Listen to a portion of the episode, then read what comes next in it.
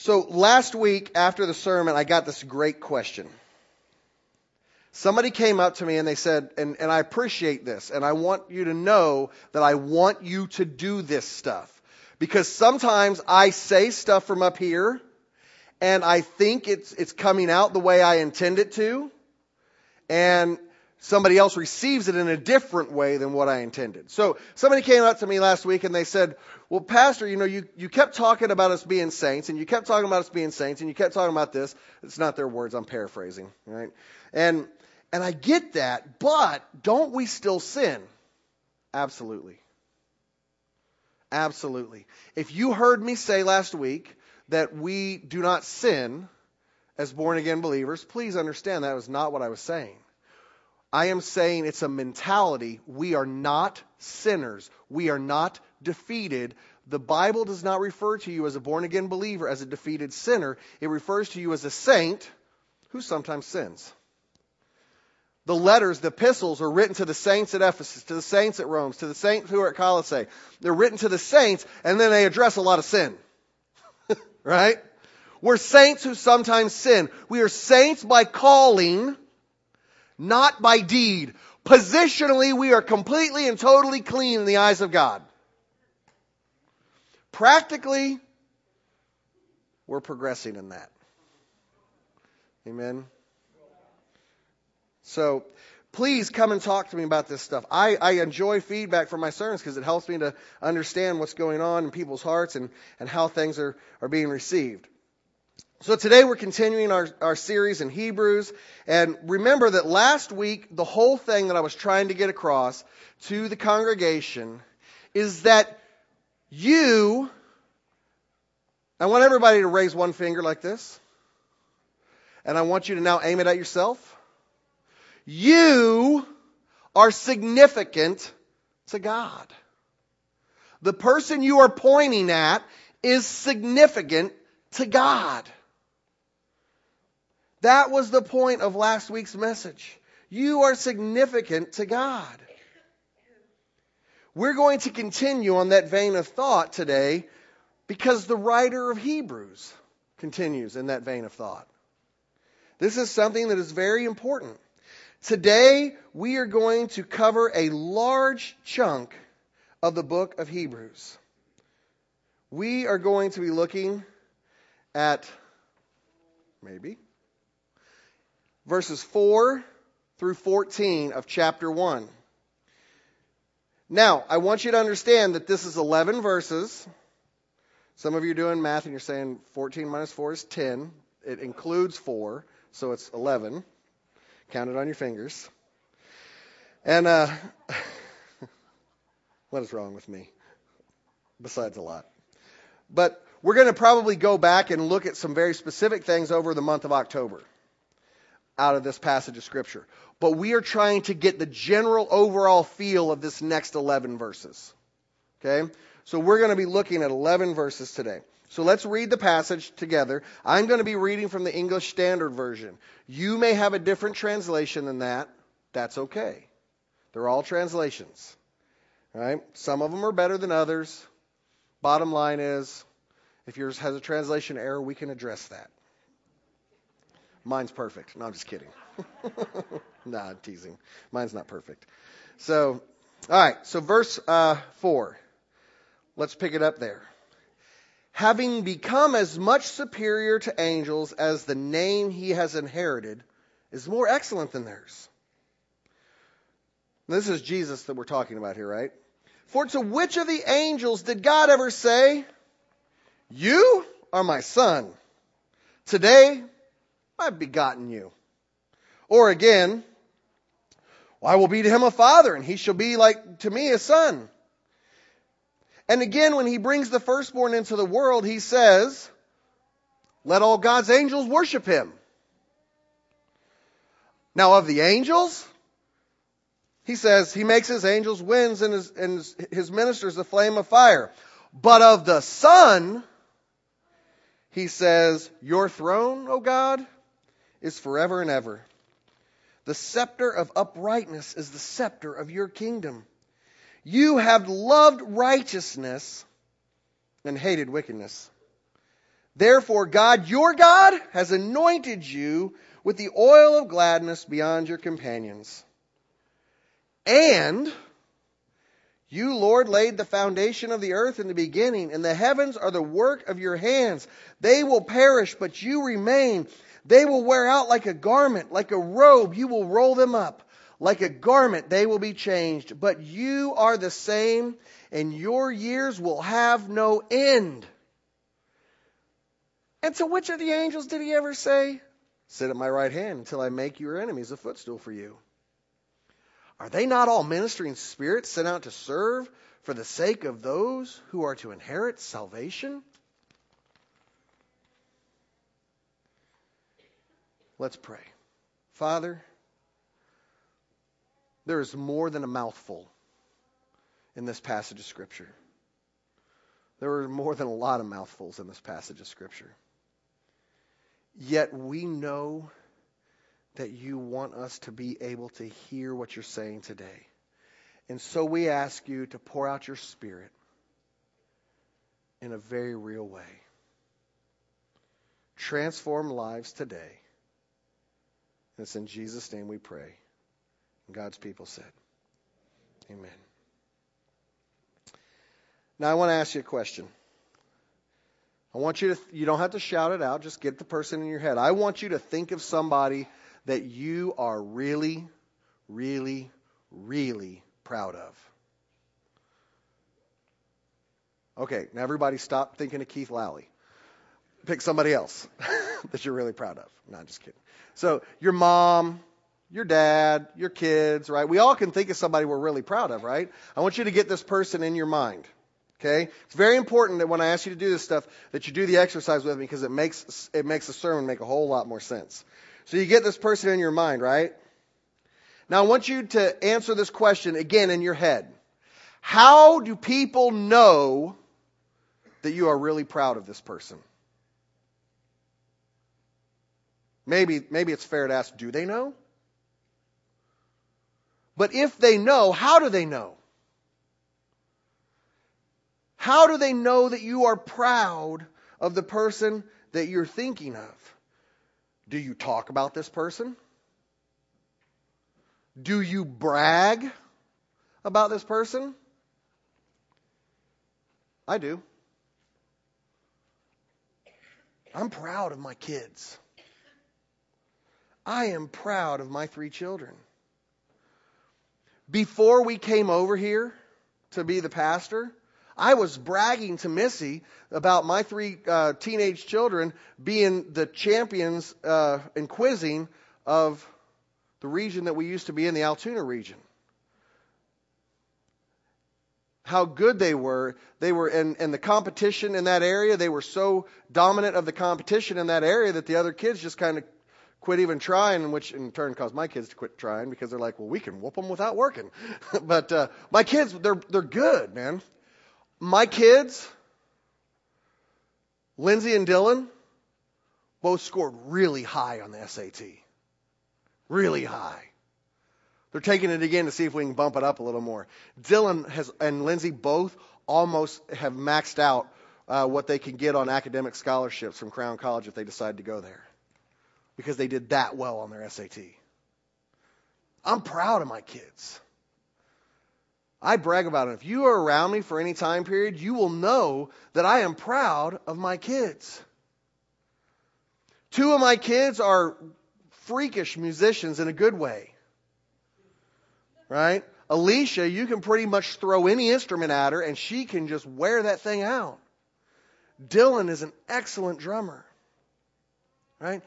Lindsay was known in the Southern District of the Christian Missionary Alliance for having this servant's heart. And, and we bragged about her and talked about her, and people wanted to talk about how we'd be at district conference and things, and Lindsay would come alongside and she would just be serving, and nobody would ask her. And we're like, yeah, that's because she's, you know, she's got that in her. We would tell people about our kids, and we were proud of our children. And it's okay for you to be bragging about the person that you're proud of because that shows that you love them.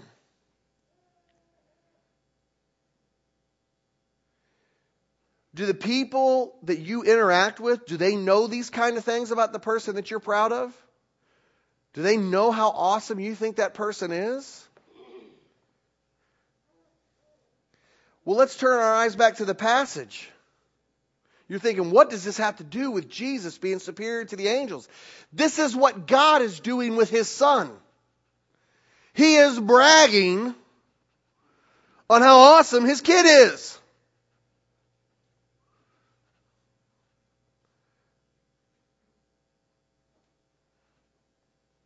Not only that, he's comparing him to the angels.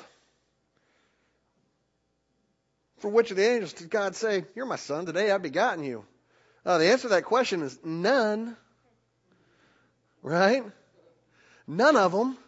None of the angels did God say that to. God is bragging through the writer of Hebrews about his kid. He talks about his uprightness. He talks about him having a throne that endures forever.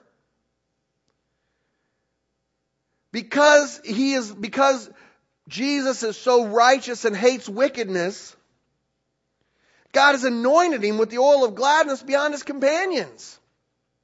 I mean, those are things that God is saying about his son through this passage.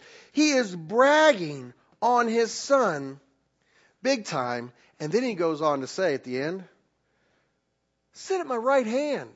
Now, we do understand this, I think, in American context. But just in case we don't, in the ancient world, in this culture, the right hand of someone was the reserved place of honor. God is saying, sit at my right hand. Sit in the place of honor. Sit in the highest honored position until I make your enemies a footstool for your feet. God is bragging here. God is saying how awesome Jesus is.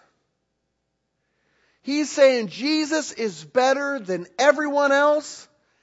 He's even better than all of the angels.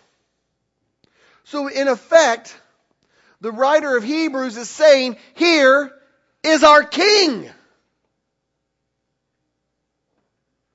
David Crowder sang a song about that. Here is our King, here is our love, here is our God who's come to bring us back to Him. He is the one, He is Jesus. This is your King. This is your Prince of Peace. This is your rock.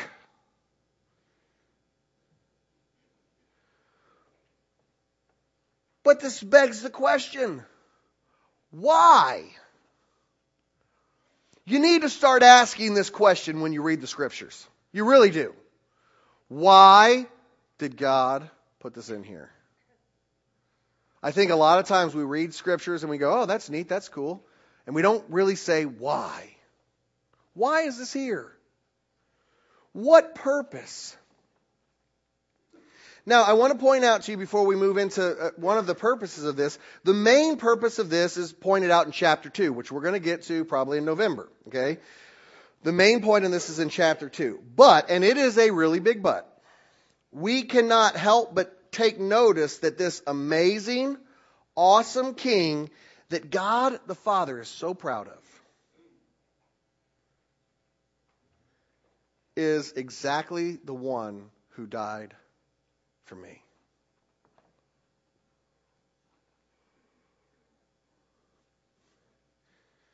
He's the one who died for me. God, through the writer of Hebrews, is saying something like this Check out my son. You see how awesome he is? This king of everything the one with the powerful Rhema message. Remember, we talked about the Rhema word last week? The Rhema word, the message of I love you. This is the one who died for you. And I want to remind you of that. And, and so I, you, you're going to see, well, how does this all link together? And I want to just encourage you something. If, if you're not regularly and consistently in church, and when the times that you miss asking for a copy of the CD, you're probably going to get lost really fast with my preaching. It's not usually stuff that you can pop in and out of. You got to stay in it because it all links together. Because the books all link together, right? These aren't standalone messages. So we need to make sure we remember this rhema word. Right? Remember in verse 3 last week? He is the radiance of the glory of God. He is the exact imprint of his nature, and he upholds the universe by the word of his power, by the rhema of his dunamis. The rhema, the word there translated rhema, is powerful message. What is the powerful message? What was the point of last week's message? You are significant to Jesus Christ. You are significant to God.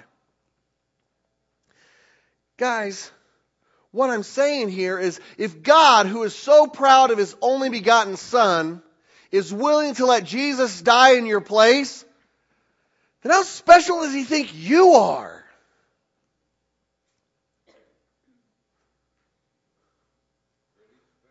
Amen, brother.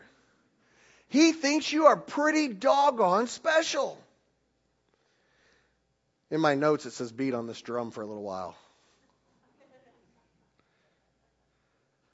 I am clearly proud of my children. I love them. I think they are pretty doggone special. And you know what? I'm pretty proud of Ron, too. But, Ron, if it comes down to you or my kids, I'm picking my kids, buddy. All right? And you're doing the same thing, right? Right? But God didn't do that. How many of you in this room right now would sacrifice your child for the good of the person next to you? Wait a minute.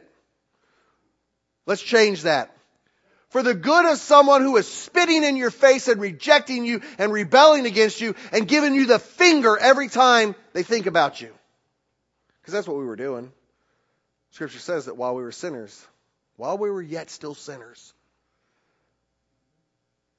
Christ died for us.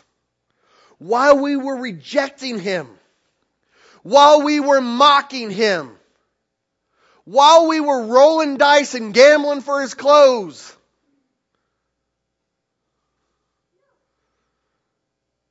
He gave him up for you.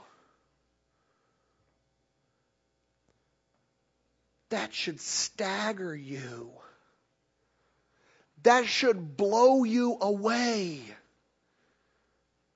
I do not know a whole lot about OCCA yet, but I know one thing that I believe that God has told me clearly that the vast majority of you do not understand who you are in Christ. You do not understand how significant you are. You feel like you've disappointed God. Like he looks down at you and, is, and is upset with you. Like he thinks you're a big loser. Listen to me. Listen to me. I am telling you, I'm speaking the very words of God to you. He doesn't think this about you.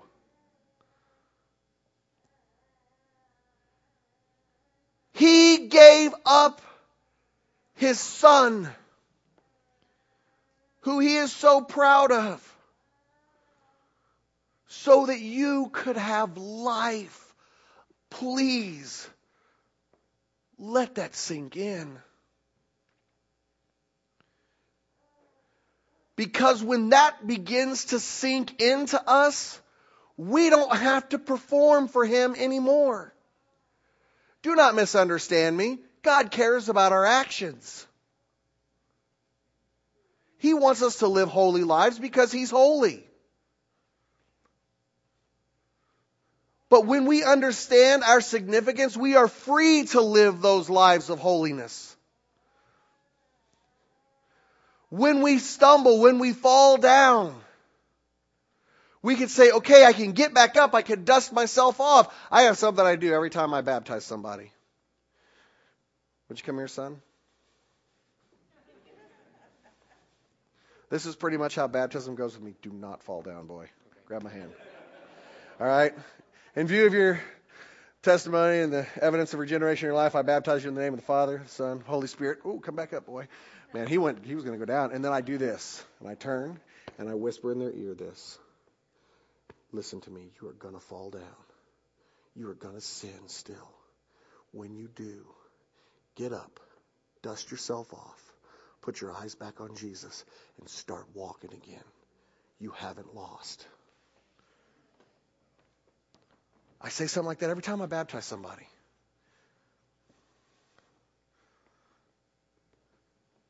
If you've fallen in sin, get up.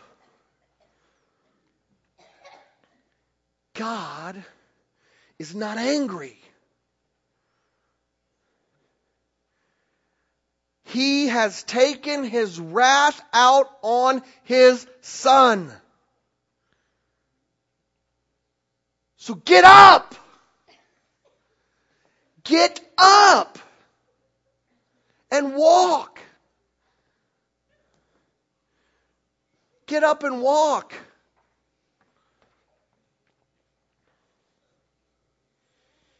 But I know the argument. I've heard it a million times. People say, well, Pastor, isn't it arrogant to think of myself this way? Listen, it is not arrogant or foolish to accept and rest in how much God loves you. It is essential to your spiritual health and growth. It's not arrogant at all. People say, "Oh no, no, no, no, no, pastor. No, no, no, no." Cuz in Romans 12:3 it says, "For by grace given to me I say to you, everyone among you not to think of himself more highly than he ought to think, but to think with sober judgment, each according to the measure of faith that God has assigned him." So see, we're not supposed to think highly of ourselves. Uh, I want to go back and I want to read it slower. For by the grace given to me, I say to everyone among you not to think of himself more highly than he ought to think. The phrase translated to think of himself more highly is actually one word in the Greek. It's one word. Please do not hold me to my pronunciation. It's hyperphronin and it does not mean to think of oneself highly. It means to not think of oneself too highly. And there's a significant difference there. It basically means don't exaggerate how special you are in your own mind. But it does not imply at all that you cannot think you're special. The world does not revolve around you and don't think that it does. That's probably how Eugene Peterson would paraphrase it if he was standing here right now. The world doesn't revolve around you. What does he say? Romans 12:3. Look it up. She, my wife's got the message in her parallel Bible here. So, but you know, Eugene Peterson probably says something like that, right? It's don't exaggerate. But it doesn't say don't think highly of yourself. God thinks so highly of you that he gave his son to die in your place. Let this sink in because this is a truth that quite frankly as a church we've got to get a hold of. What's it say, Fran? I'm speaking to you out of deep gratitude for all that God has given me. For all that God has given me. Especially as I have responsibilities in relation to you. And especially as I have responsibilities in relation to you. Living then as every one of you does. In pure grace. It's important that you not misinterpret yourselves as people who are bringing this goodness to God? No, God brings it all to you. The only accurate way to understand ourselves is by what God is and by what He does for us, not by what we are and what we do for Him. Man, I should have so totally used that one instead. do you get it? It's not about what you do, it's about what he did, and you are significant. Angela, I said it last week, I'm going to say it again. You are the apple of God's eye. And you need to grab a hold of that. And it's not just Angela. It is every single person that has ever existed. It's not arrogant think of yourselves in this way. So, why is this important? Why is this important? There are three applications that we want to look at from this passage, why, why it's important for you to understand this. Okay? This is why. First of all, maybe. Oh, there we go. All right. It corrects my personal understanding of my significance and it empowers me to live a victorious Christian life. I've been doing this pastoring gig now for almost 11 years. On the 30th of September, it'll be 11 years. You would be shocked at how many Christians I know that are living defeated. Or maybe you wouldn't. Maybe you thought you were the only one.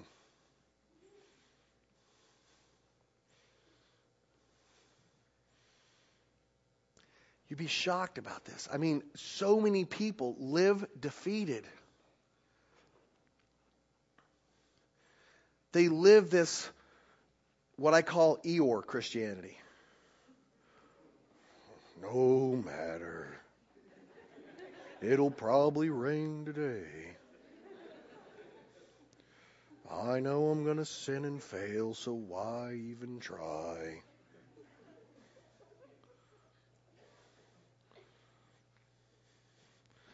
Instead of Tigger Christianity. You know, the wonderful thing about Tigger is Tigger's a wonderful thing, right? Tigger realizes he's awesome, right? His top is made of rubber. His bottom is made of springs. He's bouncy, trouncy, flouncy, flouncy, fun, fun, fun, fun, fun. Bonnie is like, slow down, preacher. right?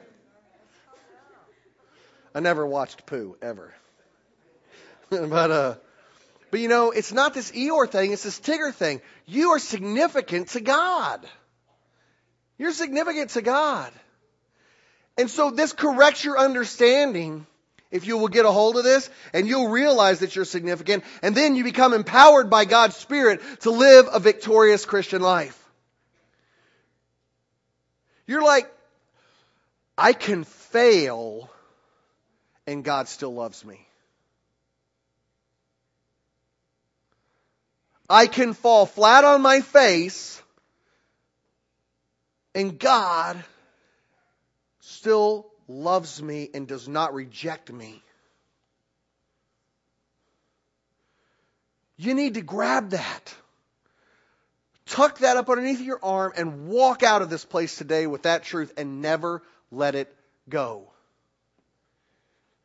Never let it go. The second application. It helps me to properly love others in my family, both my biological and my church family. See, when I love Brenda properly and I see her significance, I don't feel like I need to correct every one of her flaws.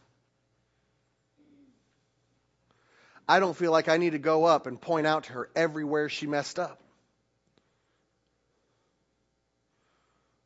As a matter of fact, I'm free to go to Mary and publicly say how impressed I am with your teaching in Sunday school for real.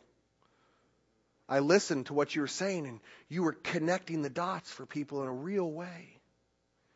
And you know what? Maybe you taught a stinker last week that I didn't get to hear, you know, or see, right? But see, I can, I can give her that compliment knowing that, you know, she probably messes up sometimes and it's okay.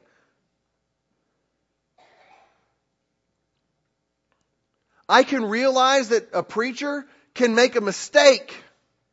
He could say something crazy and we don't just ostracize him.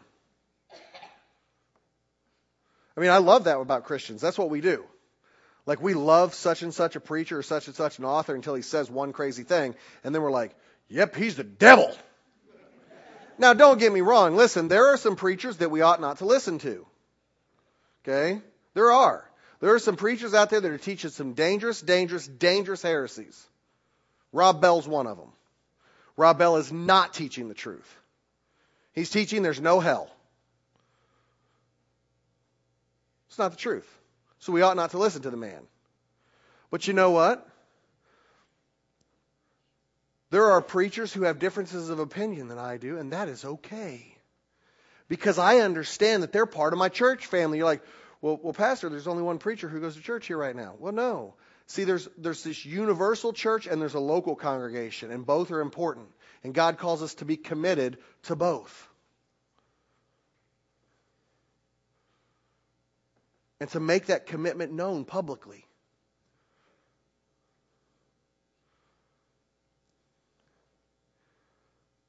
But this whole thing, when I understand that, that when I understand that Sarah is significant, or that Keith is significant, or that Frank is significant, you know, or that Brian or Steve or Dave significant, then it's okay, and I love the person, and I and I and I accept them with their warts and all. And I don't think that they have to be perfect, and I don't put them up on a pedestal, and I don't get disappointed and, and crushed every time they make a mistake. For me as a pastor, it says, hey, I can let you mess up. And God is still God, He's still in control. Sometimes people really struggle with my philosophy of ministry. Do you know that I don't care as a pastor if somebody's in ministry and they mess up and they fail? I do not care at all. Because I know like, I know some truth, and I know this one's true. Like, you're to fail. Okay? Doesn't bother me. You're probably to say something so crazy that sometime you're to leave somebody with some warped theology. Doesn't really bother me. Until you keep repeating the same mistake over and over and over and over and over and over again, until you're not learning. But it doesn't bother me that you make mistakes. Why? Because I know how cool God thinks you are. I know that God loves you. It allows me to speak into your life and give correction and rebuke. And when you understand how significant you are, you're able to receive it. It allows me to let you come and challenge me on my sermons, or challenge me on whether or not we should do moving out Sunday, or challenge me on this or challenge me on that. And I know that my significance doesn't rest in that. And finally, it opens my eyes to see that lost people in my community are not enemies. Instead, they are men and women that Jesus is desperate to show his love to. And he wants to do it through me.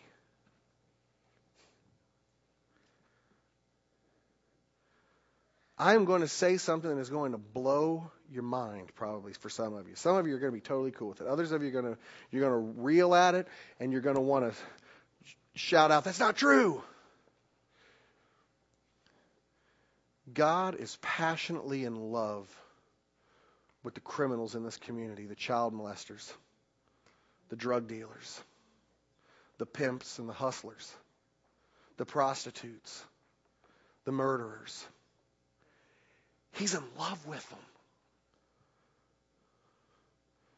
And somewhere inside, there's some of you that are reeling with this. And others of you are embracing this because you know this is true. While we were yet still sinners, Christ died for us. And when I realize that, when I realize that lost people in the community are not my enemy, now I am free to love them. God wants to reach them.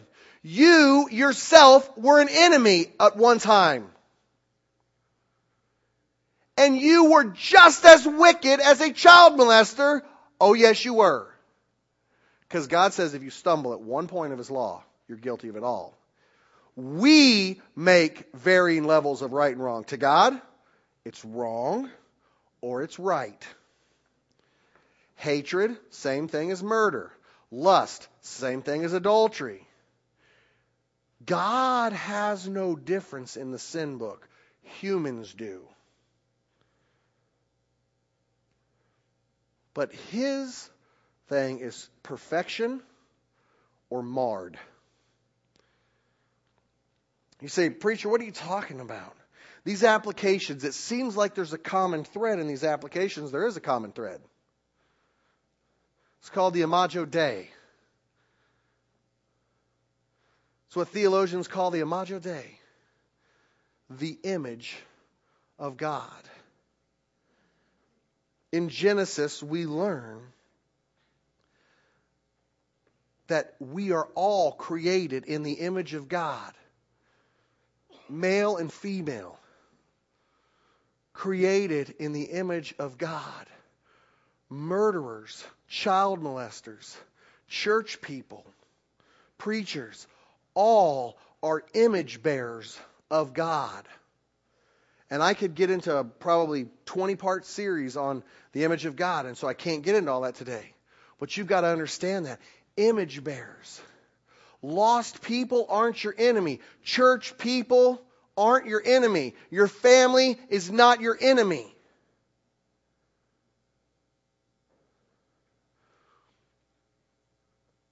This, pa- this part of the scripture really, when we look at this, and again, I want to I want to say this: this is not the main thrust of these eleven verses, but it is a subthrust, a subpoint that you are created in the image of God.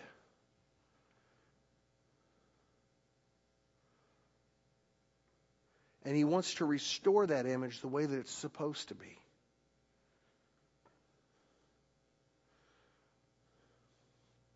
I wish this were not true, but it is. There are a lot of Christians who used to live in Oil City, who no longer live in Oil City, who told me basically that I was an idiot for coming to Oil City, not because of the church, but because the community was so bad. And I just smiled and said, Thanks. And I thought in my head, who better to go to than people who need him? where better to be than with people who need him? Where better to go shine his light than in the Lincoln land of laughter?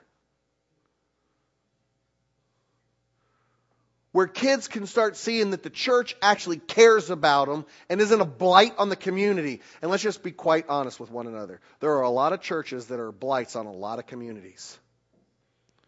We just suck the life right out of them.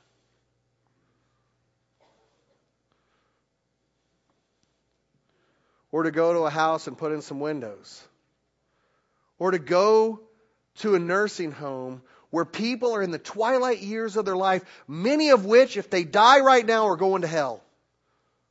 Yeah, I've seen a lot of people come to saving faith in the nursing home.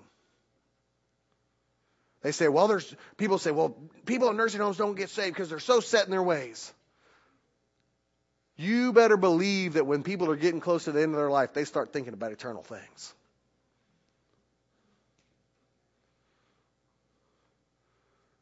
Or to drive around our community and pray as the Spirit of God leads you. You might be driving down Central, drive by a house, and the Lord prompts you. There's a fist fight between a husband and wife going on in there right now. Stop and pray. And you may never find out what happened there, but you need to stop and pray. God talks like that, by the way. We need to restore the image of God to people in our minds because it's there already. It's in you. It's in the people sitting to your right, to your left, to your back, to your front. And it's in our community. There are people who are dying to understand this about themselves. Are you going to go tell them? I want you to look at your neighbor.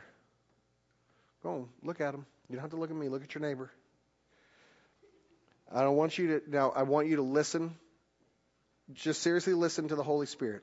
Holy Spirit's going to speak to you. He's going to tell you, I want you to tell this person this. Whatever pops in your mind, tell them. Hey, God wants you to know He's proud of you. Whatever it is, He will, I promise. I know some of you think I'm nuts. But I promise you, I'm not nuts. If God's not willing to do this, then I quit. Seriously. I'm not serving a God who's not involved. Go ahead, look at your neighbor. Tell him what God tells you to tell him. Just sit there and, and think about it for and rest and say, Lord, I want you to speak, no matter how crazy it sounds. Mark, what was that word a while back that you got that you said from that you felt like the Lord told you to say? Okay, Mark said that from the pulpit one from the stage one day. Mark, God's not mad at you, and somebody broke him down. They needed to hear that. The person sitting next to you, God needs to hear what He's telling you to tell them. So go ahead and tell them. I know it seems weird.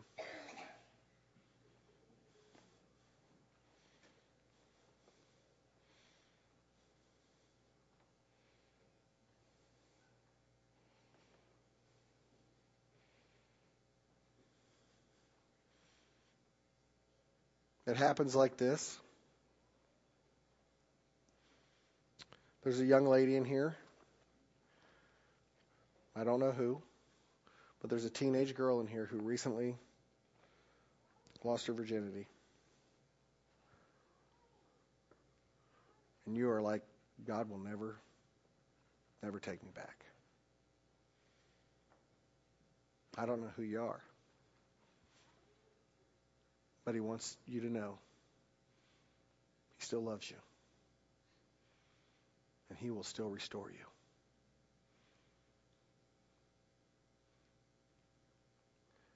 Maybe in the next couple of weeks, the young lady who needed to hear that will come and say, Pastor, it's okay to tell everybody that I, that I heard it.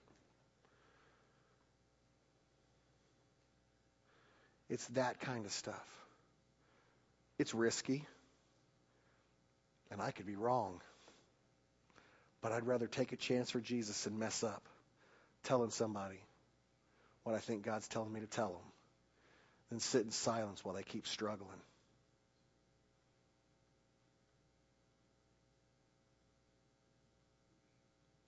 Some of you are hurting.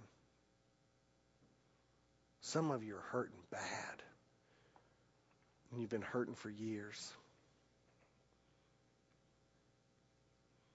You've been hurting for years. Like Mark said, God's not mad at you. He's in love with you. He gave up that awesome king for you.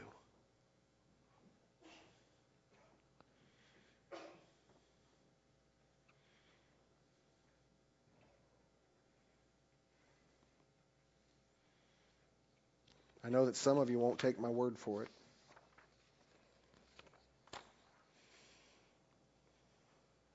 All of these passages of Scripture that are for homework this week have to do with being image bearers of God. People that God dearly loves.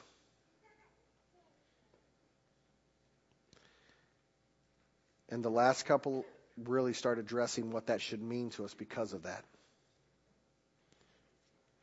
Monday we have Genesis 1 26 through 31. Tuesday, Ephesians 4 17 through 24.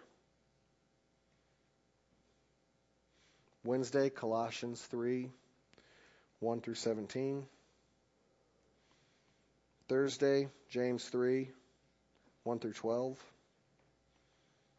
Friday, Romans 13 8 through 10. And Saturday, Matthew 12, 9 through 14.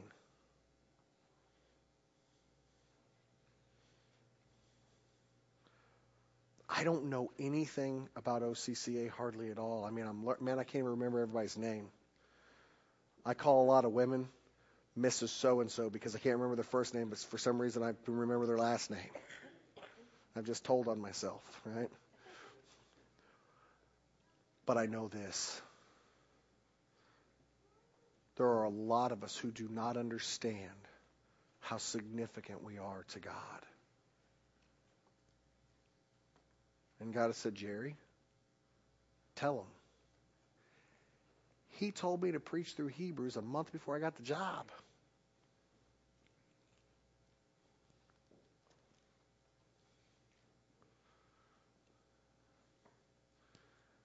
Because he is in love with you.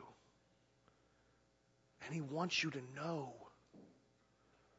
Because when you know, you are free. And whom the Son has set free is free indeed. Let's pray. Father, we are so good as Christians at criticizing everybody. We smack each other around. We beat each other up. We criticize one another. We criticize our community. We talk about at least we're not like those people. Lord, I'm asking you, have your way. This week, Lord, during the homework, I pray that you would speak to people's hearts and their minds and that they would come to understand their significance in a real and true way. It's in Jesus' name we pray.